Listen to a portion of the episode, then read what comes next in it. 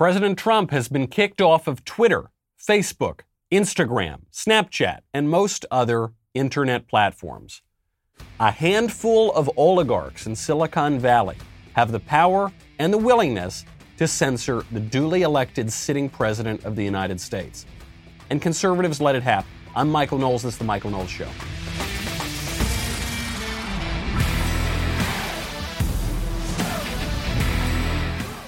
Welcome back to the show. For now, I guess we're still on for now. I, I, feel as though we're on. Who knows? This might cut out at any minute, judging by the way social media are going. My favorite comment, though, until then, from Friday, is from user115 who says So when Kamala Harris raises money to bail out criminals arrested in violent riots, she is not inciting violence. But when Trump says go home peacefully and be responsible, he is guilty. Yes, that's the way that it works. That is the way that the new standards work. And it's obviously the left's fault, and the left is clamping down very hard right now, and it is legitimately threatening conservatives' ability to participate in our republic. However, conservatives let it happen. Conservatives got this thing wrong from the beginning. This debate over free speech, this debate over censorship, this debate over all, all manner of, of these questions. And we're paying the price right now. It's enough to drive a man crazy, make a guy want to relax. If you do want to relax, I recommend First Leaf. There is nothing like that Friday feeling. And I do not need to wait for that feeling to kick in once a week because with award winning wine from First Leaf, any day can feel like Friday. First Leaf is a wine club that sends personalized selections of wine from top vineyards around the world directly to you. Because the only thing better than one fantastic bottle of wine is a case of award winning wine that shows up at your doorstep Every bottle handpicked by experts with your exact preferences and palate in mind for a unique combination of wine you are guaranteed to love. You know, I've been a member of other wine clubs and they've all been pretty terrible, so I was skeptical of First Leaf. First Leaf is so smart and they give you such a great product. They send you this the the wine, you try it. Maybe they'll throw in one or two that you don't think you like. You try it, and then you rate with your preferences, and it gets more and more and more tailored to you. Really delicious stuff. What are you waiting for? Get that Friday feeling like I do any day with First Leaf. You will get your first six bottles of wine for $29.95 in free shipping. Unbelievable deal. Go to tryfirstleaf.com slash Knowles. Six bottles of wine for $29.95 and free shipping at tryfirstleaf.com slash Knowles. You know how much I like them. Go check them out. Big clampdown going on right now on conservatives on social media. And it's important to remember the history that conservatives have had with social media. Social media is the reason that conservatives were ascendant for much of the last 10 years. Because before that, we were shut out of the mainstream media. Even when we did manage to get presidents elected, they were pretty liberal, like George Bush, for instance, or the other George Bush. Uh, con- social media allowed conservatives to have a voice when we had been shut out of the TV networks, when we'd been shut out of the newspapers, when we'd been, we'd been shut out of Hollywood. The, the new media gave us that kind of freedom, and now they're taking that freedom away. The clampdown that's going on right now is uh, pretty significant in that basically every prominent right winger on social media is losing lots and lots and lots of followers. And when people complain about this, it seems sort of petty. It seems like a vanity contest. Oh, no, you lost 30,000 Twitter followers. Boo hoo for you. I've got real problems. But I, I, think actually that's sort of why big tech is pursuing this strategy because it sounds petty, but it is significant. Because if you take away conservatives' followers, all of a sudden conservatives no longer have a voice. And it doesn't just affect some pundit and it doesn't just affect some elected representative. It affects all conservatives who can't get our voice out there. That's what they're betting on. Jake Tapper came out and he said, I don't know how my, how many Twitter followers I've lost because I don't pay attention to that because I'm an adult which is not true. Jake Tapper has bragged about his Twitter followers in the past, but th- that's not even the point. Tapper hasn't lost any Twitter followers. Actually, they've increased significantly over the past few days, whereas every prominent conservative just about has lost a lot, up to and including the president, who lost his entire voice on social media. Why does Jake Tapper gain followers? Why is Twitter gaming their system to give him a, a larger audience? Because Jake Tapper is a submissive vessel for the liberal establishment. So obviously they're going to reward him and then he's going to continue to do their bidding. Whereas for conservatives, we're not going to do that. And so Twitter won't either. Twitter's ridiculous excuse for the, the clampdown up to and including the man that the, the American people chose to be president, at least until January 20th. That guy's the duly elected president. Twitter says to clear up confusion about fluctuations in follower counts. Fluctuations. It's just going down, by the way. It's not, it's not like going up 50,000 and then down. It's, it's going down. To clear up the confusion, in order to prevent spam, we regularly challenge accounts to confirm details like email and phone number. Until that info is confirmed, these accounts are not included in follower counts. That's obviously untrue. Right? What Twitter is saying is, yeah, look, we think there, this happens every so often.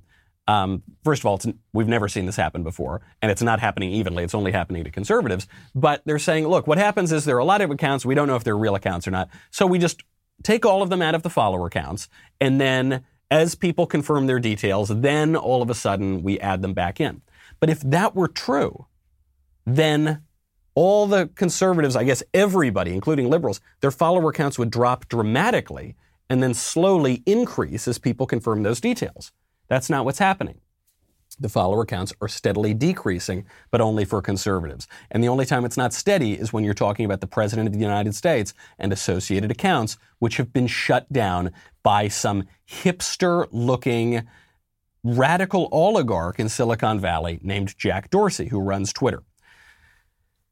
Now, you might say, okay, well, you have no right to use Twitter's platform. Twitter's a private company, after all. Sort of. We'll get into that in a second.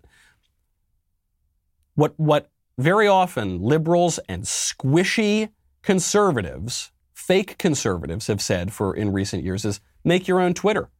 Oh, come on. You have no right to use Jack Dorsey's platform. Make your own Twitter. Yeah, okay, maybe Dorsey and Zuckerberg and Google have conquered the entire public square and they now control discourse in our republic. But look, private company, they can do whatever they want.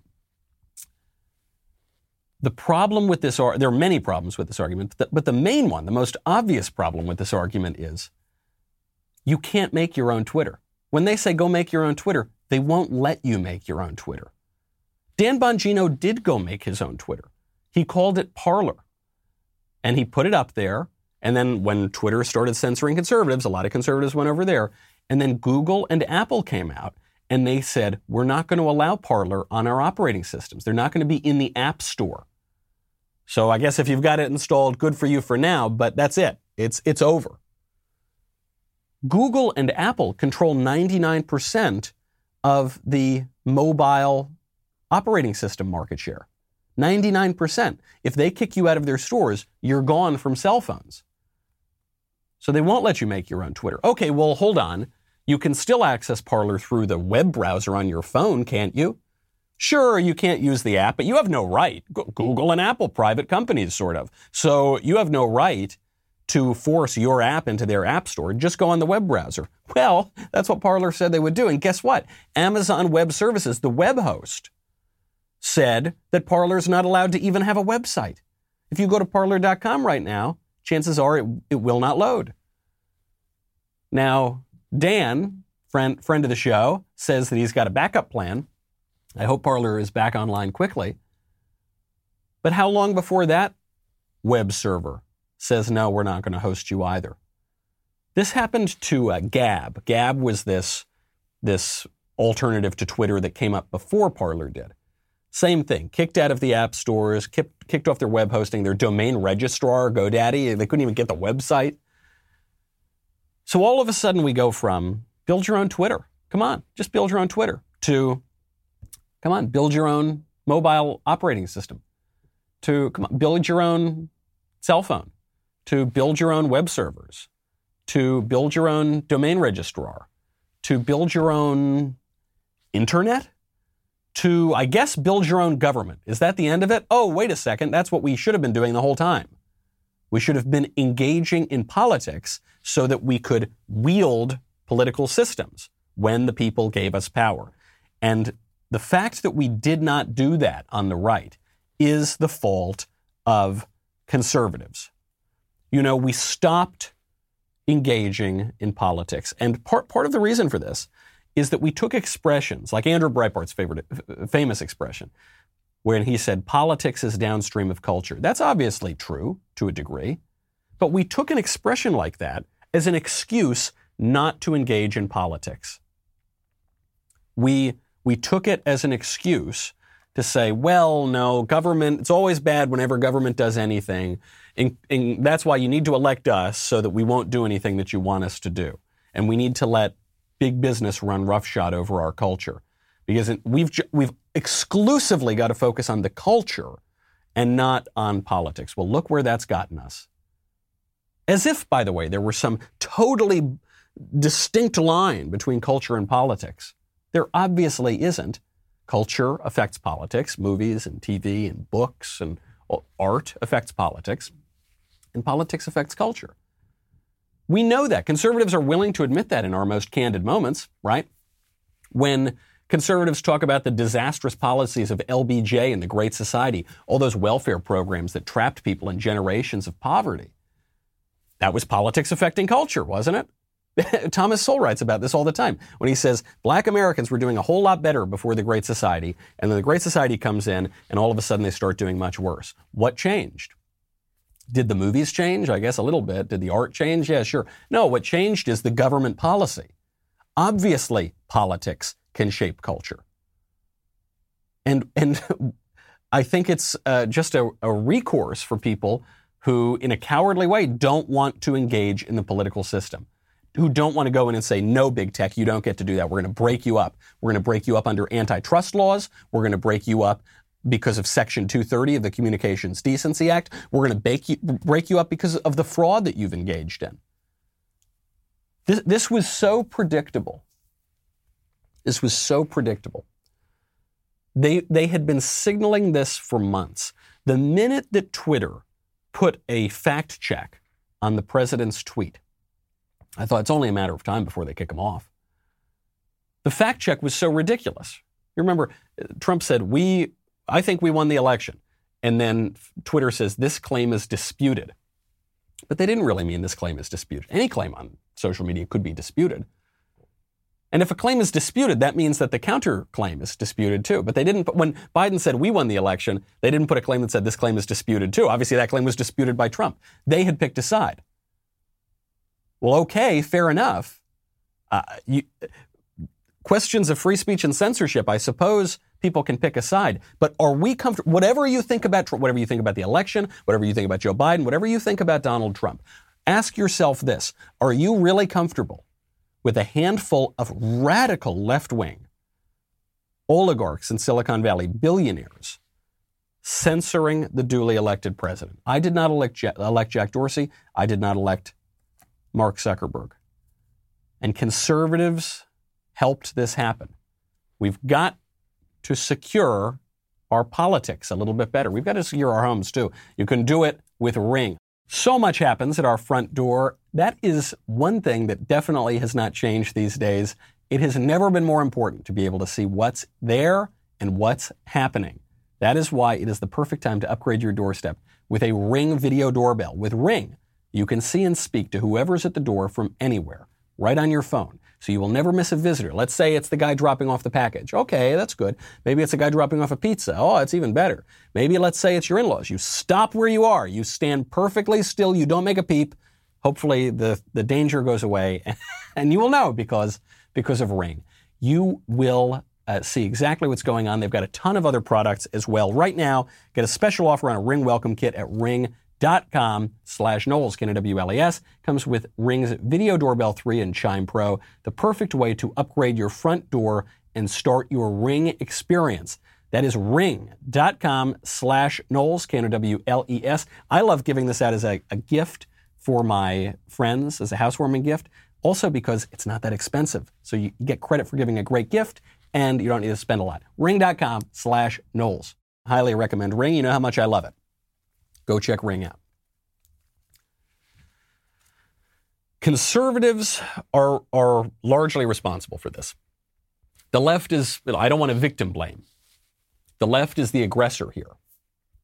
Conservatives let it happen. How did we let it happen? Well, first of all, we had four years of the Trump administration and two years of unified government to, to attack big tech, bring them down to size. We didn't do it. Do you know what we did instead? We called in the big tech executives, and then the legislators got really good sound bites on TV yelling at the big tech executives. And they got really good campaign commercials out of it, and then nothing happened. And then Mark Zuckerberg goes on TV and he says, Yes, we have to do better. Oh, we will do. Yes. Oh, I. Oh, this was bad, and we'll do better. And he's obviously lying, right? He's obviously not telling the truth because they didn't do better. They, they got a lot worse. At least Jack Dorsey, to his credit, he's never even pretended to care. Jack Dorsey, it lo- looks like hipster Rasputin with his beard, and he basically says, I don't, I don't care about any of you guys. So we let that happen. But the problem's even deeper than that. And it's going to take a lot of soul searching on the right. Republicans have been shilling for big business for decades now. For decades really starting, I guess, in the 70s, but really ramping up in the 80s and 90s and 2000s. Conservatives have been shilling for giant multinational corporations that hate our culture, that ship our jobs overseas, that don't give a damn about this country. They've, they've embraced this line build your own Twitter. Oh, you can never tell Mark Zuckerberg what to do. He has his sacred right to censor the president. It's his platform. We shilled. We made an idol out of the free market and a boogeyman out of big government.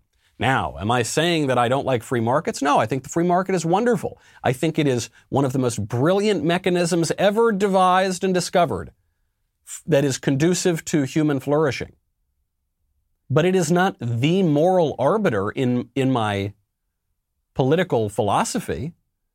If if the, the free market, if the invisible hand of the free market and the morality of the free market tells me that I've got to let Mark Zuckerberg censor the duly elected president, then something's gone wrong in that ideology. Same goes for big government. We made this huge boogeyman out of big government, such that we ended up defending big business. This is not what the, the libertarians of the 1960s talked about. The uh, young uh, conservative writer Saurabh Sharma posted a pretty funny meme the other day it was about how libertarians in the 60s, like Barry Goldwater said, we're against big everything. We're against big government. We're against big monopolies. We're against big corporations. We, we realize that that kind of unrestrained power, unrestrained, there's the key, is what is the threat to liberty.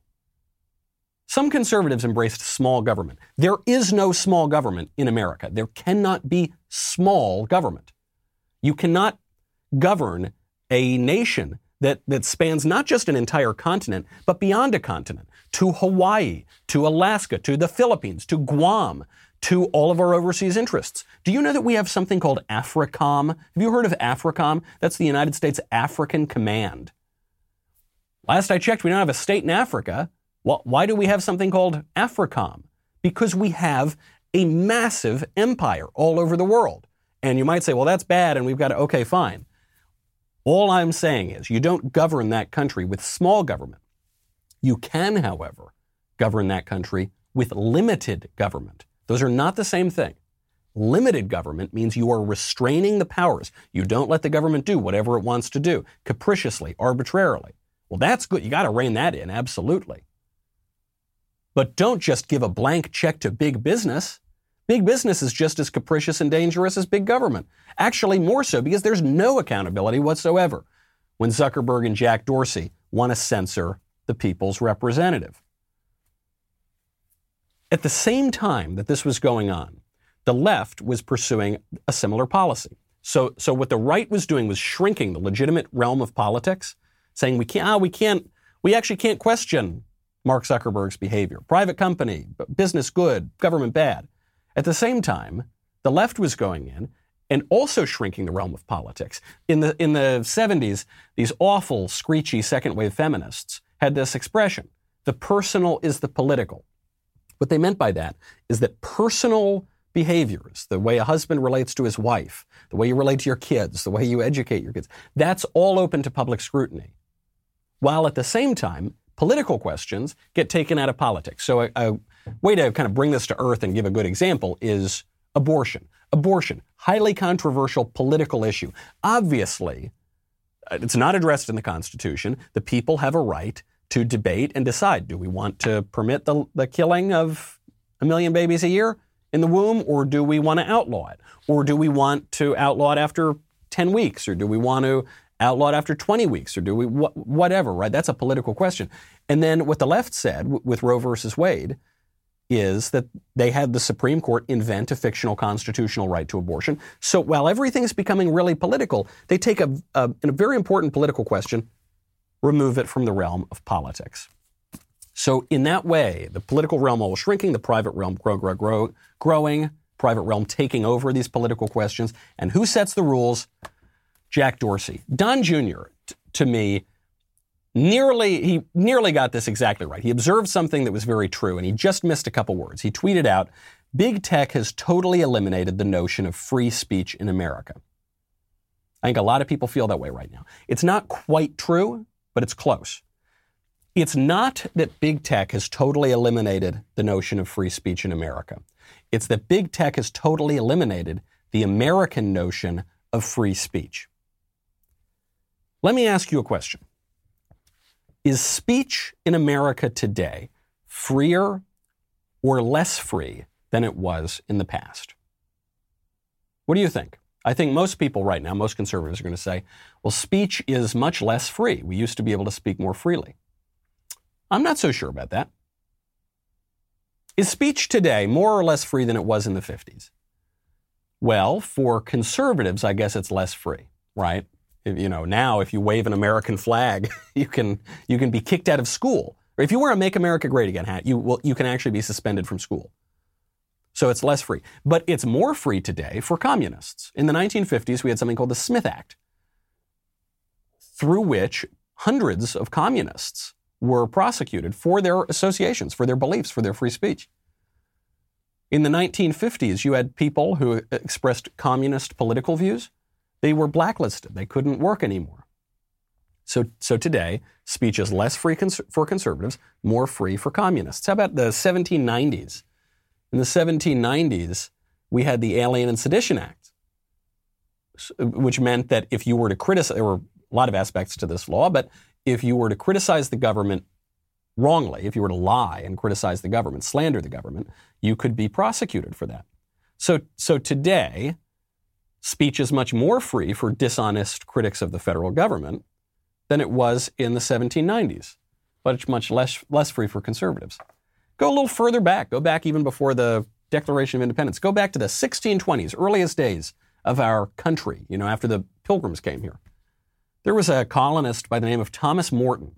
Thomas Morton uh, was guilty of a heinous crime. He wrote poems and sundry verses according to then Governor William Bradford, that were lascivious.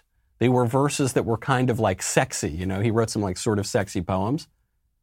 Governor Bradford marooned him on an island and banished him to Britain. do, you, do you think do you think that speech is more free or less free today for people who want to write sexy poems? Uh, probably more free for them, but less free for conservatives. The aspect of this social media purge, of this battle over political correctness or wokeism or big tech tyranny or whatever term you want to use. Everyone thinks it's about free speech and free speech and censorship. It's not. It's not. At all times in all societies, some speech is permitted and some speech is censored.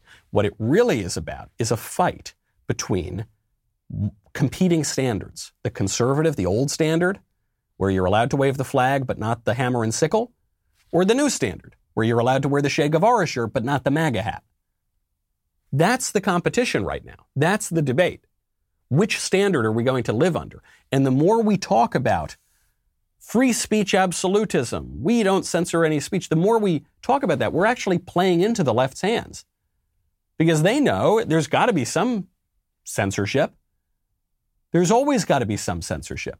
You're not allowed to say whatever you. No society has ever permitted that. Least of all the United States. You can't preach sedition. You can't preach fraud. You can't preach fighting words. You can't preach threats. There's got to be some censorship. Which standard is going to reign?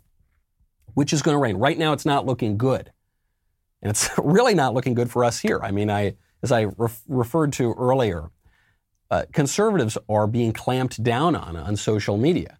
We are losing tens of thousands of our audience by the day. It's not because people are unsubscribing. It's because big tech is limiting our reach. Then when we try to go to other platforms to get the message out so that we can communicate with one another, they shut those down too. How long before they come after us? How long before they kick these shows off of social media? It could be days. This is, I hope it's not. I hope we get to stay on. But it could be days. They've already tried shenanigans. And then how long before we're kicked off of the internet? I don't know. I, we, we've just got, this is going to go through a period of pain right now, and we've got to be very careful. One way to do that is you have to subscribe. you know, I, I usually don't pitch subscribing to Daily Wire super duper hard because you can listen to the show on radio, you can listen to the show on your podcast apps for free, you can watch some of it on YouTube. I just don't know how, for how much longer that's going to be true. There, there very likely will come a time when you need to subscribe. It's the only way that we can fight back and get a voice out. So please head on over to dailywire.com, become a member. We'll be right back with a lot more.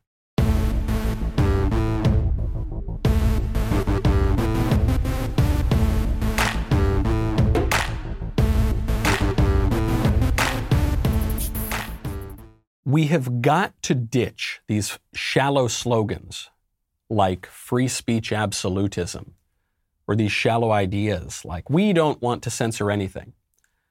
We do, we, I, I want to censor threats. I think we should censor threats. I think we all agree with that. I want to censor uh, fighting words. I think we all agree with that. I want to censor fraud. I think we all agree with that. I want to censor sedition. I think most of us agree with that, don't we? I think so. I want to censor ideas that undermine the very basis of the country, the philosophical basis of America. Conservatives always agreed with that. Now, I don't know, maybe it's more split. Conservatives used to agree with the idea that we shouldn't be able to desecrate the American flag because it's an incoherent act. You're not allowed to claim First Amendment protections as your uh, justification for burning the American flag, which is a symbol of the entire country, including your First Amendment protections. Doesn't make sense. In recent years, we've taken a much more permissive stance. What's it gotten us? Not, not very far, not very far. Big tech used this excuse of the Capitol riot to clamp down on us. If the riot had not happened, I think they would have eventually found something else. I think they've been looking for an excuse for a long time. And they've done it to some people, right? They, they kick Alex Jones off the internet and no one really says boo. Some of us did. I mean, I, I, at the time I said it was a very bad thing, but most people didn't care. Because Alex Jones, he's that crazy guy who talks about how they're turning the frickin' frogs gay. Remember that? Which you know what's funny of all the things that Alex Jones has said, some of which are a little a little more out there than others. The thing about the gay frogs actually turned out to be true. this is, I looked it up one day. There actually there was some study, I think it was between Yale and the EPA, that some chemicals in the water had been making frogs hermaphroditic. So actually, it's not that they were turning the frickin' frogs gay; they were turning them trans. They were Alex Jones was actually too reserved in his in his take on things. Uh, neither here nor there. Very few people spoke out for Alex Jones. Now they're taking off the president. That's quite a. Even the New York Times, which has gone so insane, even Kevin Roose, the technology columnist at the New York Times, published a column. They said, man, this is bad. This is at least very scary that this amount of power resides in the hands of Jack Dorsey and Mark Zuckerberg and these unaccountable billionaires. But they're going to keep using this. They're going to use the Capitol Hill riot as the excuse to shut us all up. And you're going to have squishy fake Republicans, guys like Mitt Romney or Arnold Schwarzenegger, come out. Remember Arnold Schwarzenegger was governor of California. He was he basically governed like a Democrat. He wasn't wasn't particularly strong. They're going to come out and use any manner of hyperbole to cram this narrative down our throats. Uh, Schwarzenegger just came out. He posted a video comparing the Capitol Hill riot to the Nazis in Kristallnacht grew up in Austria. I'm very aware of Kristallnacht, or the Night of Broken Glass. It was a night of rampage against the Jews carried out in 1938 by the Nazi equivalent of the Proud Boys. Wednesday was the day of broken glass right here in the United States. The broken glass was in the windows of the United States Capitol. But the mob did not just shatter the windows of the Capitol, they shattered the ideals we took for granted. They did not just break down the doors of the building that housed American democracy, they trampled the very principles on which our country was founded. Is that so, Arnold?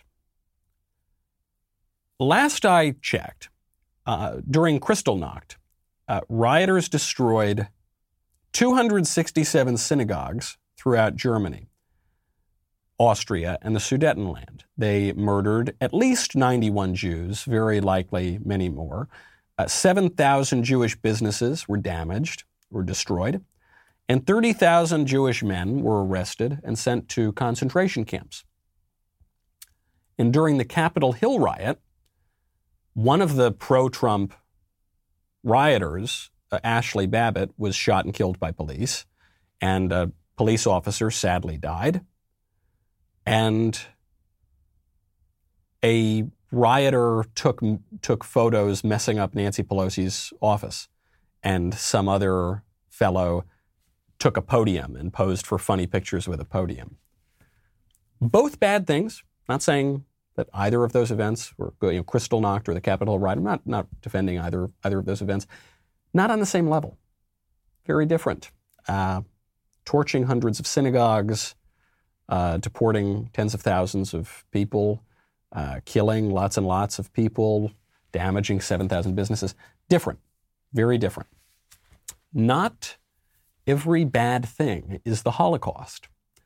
This should be emblazoned on every uh, debate stage, uh, in, on, on every camera that films a political commentator or a politician.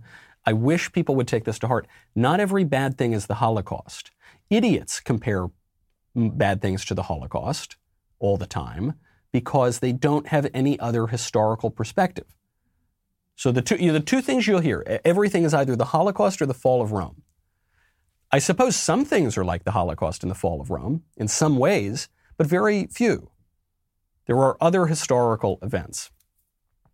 And you know, Schwarzenegger was not alone in, in this kind of hyperbole. AOC, everyone's favorite darling socialist congresswoman, went on television and said, Look, you think that, uh, you know, it was a demonstrator who died and then a police officer died later from wounds and apparently some other medical condition, but it's sort of unclear. Uh, no, it wasn't that. And then I think three other people just like happened to be around the protest and had heart attacks, things like that. Obviously, not from the violence. Uh, but regardless, say, I don't, I don't, know, five, five people, four of whom were uh, demonstrators, three of whom then died from their own medical emergencies. Okay, very, very sad, right? AOC took that and uh, somehow read that as uh, nearly half of Congress almost dying. Well, you know, I absolutely believe that um, impeachment should be scheduled for several reasons. Several reasons. One, of course, uh, our main priority is to ensure the removal of Donald Trump as president of the United States. Every minute and every hour that he is in office represents a clear and present t- danger, not just to uh, the United States Congress, but frankly to the country. But in addition to removal, we're also talking about complete barring of the president, or rather of Donald Trump, from running for office ever again. And in addition to that, the potential um, ability to prevent pardoning himself from those uh, charges that he was impeached uh, for. We came close to half of the House nearly dying on Wednesday. I don't think that we did. I don't. I don't think nearly half of the House almost died. Uh, I don't think nearly any member of the House almost died. I don't think any member of the House was even injured. Uh, that's just a complete lie. It's just completely made up. Why does AOC? AOC is very good at this. You might call it the big lie. She, she, AOC is very good. That's, that's a phrase, by the way, that you're going to be hearing a lot of left wingers now referring to. Like, for instance, because uh, Joe Biden has been comparing Republican politicians to Joseph Goebbels, because Joe Biden is a liar and an idiot and a cynic and a hack and a very, very, very bad man. And so they're going to, they're all going to call everyone Nazis. And then AOC is going to come out and lie and say, oh, half the members of Congress almost died. Not, uh, none of them. The, the last time that members of Congress almost died like that was not uh, the Capitol Hill riot. It was 2017 when a Bernie bro shot up the congressional baseball game and very nearly killed Steve Scalise and other members of Congress. Steve Scalise r- really was close to death, but other guys, Rand Paul was hiding out, right? Rand Paul could have been hit, other people too. That, that story disappeared from the news. You didn't hear about the Nazi Democrats and uh, all these sorts of things uh, because the, that was not helpful to their narrative. So even though the congressional baseball game shooting was much, much, much, much, much more dangerous to members of Congress, that one disappeared and you didn't see the hand wringing and all of these sorts of uh, hysterical calls for, for instance, the impeachment of the president. Why do they want to impeach the president? He's going to leave office in what? Eight days or something? Ten days? Why do you want to impeach him? Because they don't want him to be able to run for office again. Why don't they want him to run for office again? If this guy's such a failed president, he never would have a chance, right? Wrong. They are not doing this because they believe that Donald Trump is very, very weak and Joe Biden is very, very popular. Quite the opposite. They are not shutting up every conservative on social media and trying to legally bar the president from running for office again because they think that he could never get a lot of votes, that he could never win, that he's not popular. That's not it at all. Raises a lot, a lot of eyebrows. Moreover, if we're told that now, because President Trump said, hey, attend a rally in D.C. to support me and the Make America Great Again movement, but don't become violent, be very peaceful, go home if you're getting violent, don't be violent. If we're told that that is an incitement to violence that is worthy of impeachment, what do we make of Kamala Harris, who actively encouraged the BLM riots that burned down cities coast to coast and killed dozens of people over the summer? I know that there are protests still happening in yes. major cities across the United States. I'm just not seeing the reporting on it that I that right, I had that's right. for the first few weeks. That's um, right. But they're not going to stop. They're not going to stop. And that's they're not. This is a movement. I'm telling you, they're not going to stop. And and everyone beware because they're not going to stop. It is going to. They're not going to stop before election day in November, and they're not going to stop after election day. And that should be everyone should take note of that on both levels that this isn't they're not going to let up and they should not and we should not they're not going to let up and they should not and we should not they had been burning cities and burning businesses and killing people all around the country to achieve a political end and Kamala Harris encouraged it. The equivalent would be if Mike Pence came out after the Capitol, let's say, for instance, that the Capitol Hill riot was much deadlier than it was. Let's say that they burned down, I don't know, the Capitol building, or they burned down some other government buildings, or they killed dozens of people. And then the next day, Mike Pence came out. And instead of condemning it like all the Republicans did, including the president, let's say Pence came out and he said, hey, they're not going to stop. Huh. Those guys at the Cap, they're not going to stop. Nor should they stop. And we shouldn't stop either. They're never going to stop. So give us power. Could you imagine? No, you can't imagine, because Republicans don't do that sort of thing. But the left does. And they've somehow, because they've just taken over the whole culture and they've taken over the, the politics, and they've taken over the language that we use, they have somehow convinced us that the Capitol Hill riot, bad as it was, was worse than months and months of BLM death and destruction across the country. And the apparently elected Vice President elect Kamala Harris encouraging it. Kamala Harris, when people got arrested for burning down Minnesota, do you know what, do you know what she did? She posted a fundraising link to, to their bail fund. Some of that money was used to bail out a child rapist, a guy who raped an eight year old girl. She's apparently going to be the vice president. Imagine that and we're hand wringing about, oh, Donald Trump, well, he should have condemned the violence eight minutes prior. He, he waited five minutes too long. Give me a break. Goodness gracious, people. Somehow, some people are still sort of listening to Mitt Romney. Well, he lectures all of us. Romney marched with these, with these guys, BLM and Antifa. He marched with them. Well, no, he only marched with the with the peaceful BLM protesters, not the violent BLM and Antifa rioters. First of all, didn't see a whole lot of a difference if you look at the rubble of the cities the day after. But do you think that that subtle distinction is, is being appreciated on the right? Between the 99.999% of peaceful demonstrators and the 0.001% of people who stole a podium and messed up Nancy Pelosi's desk? I don't think so. Not the only ones. Slate, C- former CNN contributors, other prominent leftists, current CNN anchors, all promoting violence. All promoting violence. These are the BLM stuff and the Capitol Hill stuff. They are analogous, except uh, in, in one way, two ways. One, BLM was much deadlier, much more ruinous, caused much more damage to businesses and people's lives. But two, BLM got something out of it. BLM got political concessions out of it.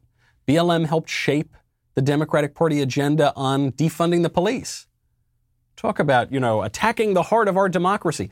Law and order is, is the heart of our democracy, right? The, the police are the law enforcement agency that go in and defend the American system. That seems like a threat to me. The left got something out of it. The right didn't get anything out of the misguided and very, very bad Capitol Hill riot. Slate comes out, quote, Nonviolence is an important tool for protests, but so is violence. They tweeted that out June 4th, 2020. This was during BLM. Nonviolence is an important tool for protests, but so is violence. Imagine if the Daily Wire the next day tweeted out, you know, nonviolence is good for the Make America Great Again movement, but violence is important too. Should have taken a few more podiums, should have smashed a few more windows, maybe worse. That would be the equivalent. Slate still has its Twitter account. If the Daily Wire ever tweeted anything like that, I assure you, not only would our social media accounts be gone, our web hosting would be gone too. The president tweets out, be peaceful. They take away his Twitter account and Facebook access. Other leftists, CNN's Reza Aslan, who is uh, actually a cannibal. He's actually eaten human brains. Uh, uh that's the kind of person they put on CNN. He tweets out, quote, if they even try to replace RBG, we burn the entire effing thing down. I don't need to point out what would happen if a right winger said something similar. Emmett Macfarlane, who's some blue check mark on the left, I don't even know what he does. Burn Congress down before letting Trump try to appoint anyone to the Supreme Court. Laura Bassett, same thing. If McConnell jams someone through, which he will, there will be riots. Okay, well, there were, I guess. Uh, Charlotte Clymer, who is this uh, transgender fellow who is very vocal and left wing. We're now walking to Mitch McConnell's house to protest. So now actually going to threaten the guy's house obviously. We, Chris Cuomo, I guess, is probably the greatest example of this. Cuomo openly on national television, if you can call CNN national television, it's mostly just an airport intercom system, but theoretically, it's a big TV network, goes out and, and defends violent protests. Now, too many see the protests as the problem. No, the problem is what forced your fellow citizens to take to the streets persistent and poisonous inequities and injustice. And please, show me where it says that protests are supposed to be polite and peaceful. As we have noted before, the First Amendment is where it says that protests are supposed to be peaceful because you have the right to peaceably assemble. But I actually can't believe I'm saying this. I want to defend Chris Cuomo for a second. Not defend the point he's actually making, but to defend the thinking behind the point that he's making. While we're all getting blue in the face yelling about the double standards here. We are failing to acknowledge that this is about standards. Getting back to what we were talking about earlier in the show, this is not about free speech. This is not about censorship. All societies permit some amount of speech, and they all enforce some degree of censorship. This has been true everywhere throughout the entire history of the world, and it has been true in the United States, maybe particularly in the United States. Areopagitica, which is the uh, greatest defense of free speech in the English language, says that we shouldn't give free speech to Catholics. And Milton actually makes some good arguments for it. John Locke, in his letter on toleration, says we shouldn't tolerate atheists. And he makes some good arguments for it. Even the most robust liberal defenses of free speech acknowledge that there are limits and censorship. What the left is saying is that if you go out and you, you protest and it becomes violent and you loot Gucci stores in the name of BLM, that is a good thing and we will tolerate that.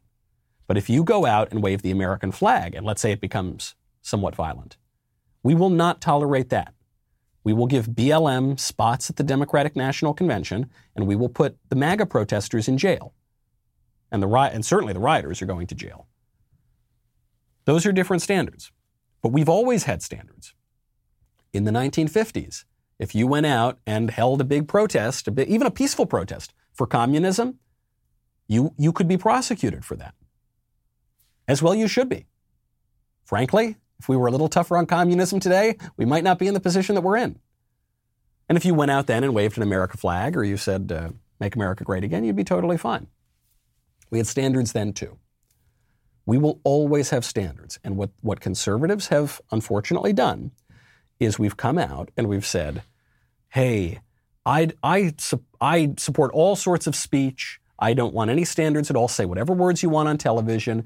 Oh, drag queen story hour, it's a blessing of liberty. Oh, it's wonderful. I would never, because if I tell you that you're not allowed to host a drag queen story hour and have transvestites twerk for toddlers, well, then you might tell me that I can't go to church. And so we're all just going to throw up our hands because they're all the same, right? No, no. Good to go to church, bad to go to drag queen story hour. We should encourage people to go to church or, you know, practice their religion generally. Good religion, though, not like uh, Satanism. I don't think we should promote Satanism. Don't think we should promote uh, secular liberalism. That's a pretty weird religion. There was just a video that went around, the New York Post sent it out, of uh, this, this white woman forcing her children to kneel down and pray to black women actually to make an idol out of black women, actually to objectify black women, which is kind of ironic. She doesn't think she's doing that. I just thought, man, secular liberalism, that is a weird religion. That is one of the strangest religions I've ever seen. But you want to promote the good, you want to discourage the bad. We've always understood this in America. Conservatives, libertarians, liberals all understood this. Well, liberals and progressives still understand this. They still understand. You got to promote some things, you got to discourage other things just they flip the standards. Right now, there's a tweet went up on January 7th from the Chinese embassy in the United States. It says, quote, study shows the population change in northwest China's Xinjiang Uyghur Autonomous Region involves the overall improvement in population quality. Oh man.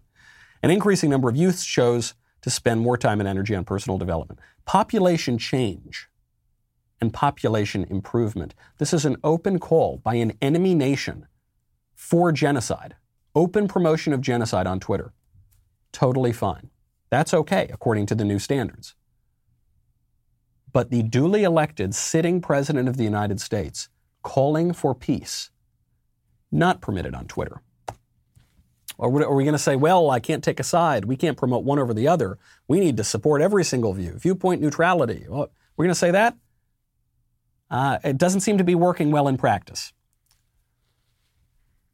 Speaking of racial caste systems, Joe Biden is proposing one. President elect Joe Biden says his priority when he gets into office is going to be to support black businesses and Latino businesses and all sorts of businesses, but, but not white businesses. Our focus will be on small businesses on Main Street that aren't wealthy and well connected, that are facing real economic hardships through no fault of their own. Our priority will be black, Latino, Asian, and Native American owned small businesses, women owned businesses, and finally, having equal access to resources needed to reopen and rebuild. That's a new standard. That's a new standard. The older standard, which we've had for, you know, at least, what, 50 years, at least, at least half a century in this country, is we're not going to push racial preferences.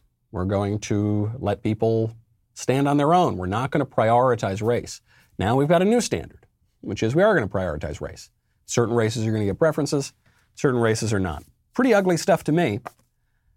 That's the future unless you stand up for a standard of your own. I'm Michael Knowles. This is The Michael Knowles Show. See you tomorrow.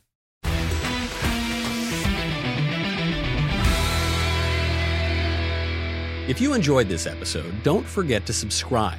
And if you want to help spread the word, please give us a five star review and tell your friends to subscribe. We're available on Apple Podcasts, Spotify, and wherever else you listen to podcasts. Also, be sure to check out the other Daily Wire podcasts, including The Ben Shapiro Show, The Andrew Klavan Show, and The Matt Walsh Show. The Michael Knowles Show is produced by Ben Davies, executive producer Jeremy Boring. Our technical director is Austin Stevens. Supervising producers Mathis Glover and Robert Sterling. Production manager Pavel Vidovsky.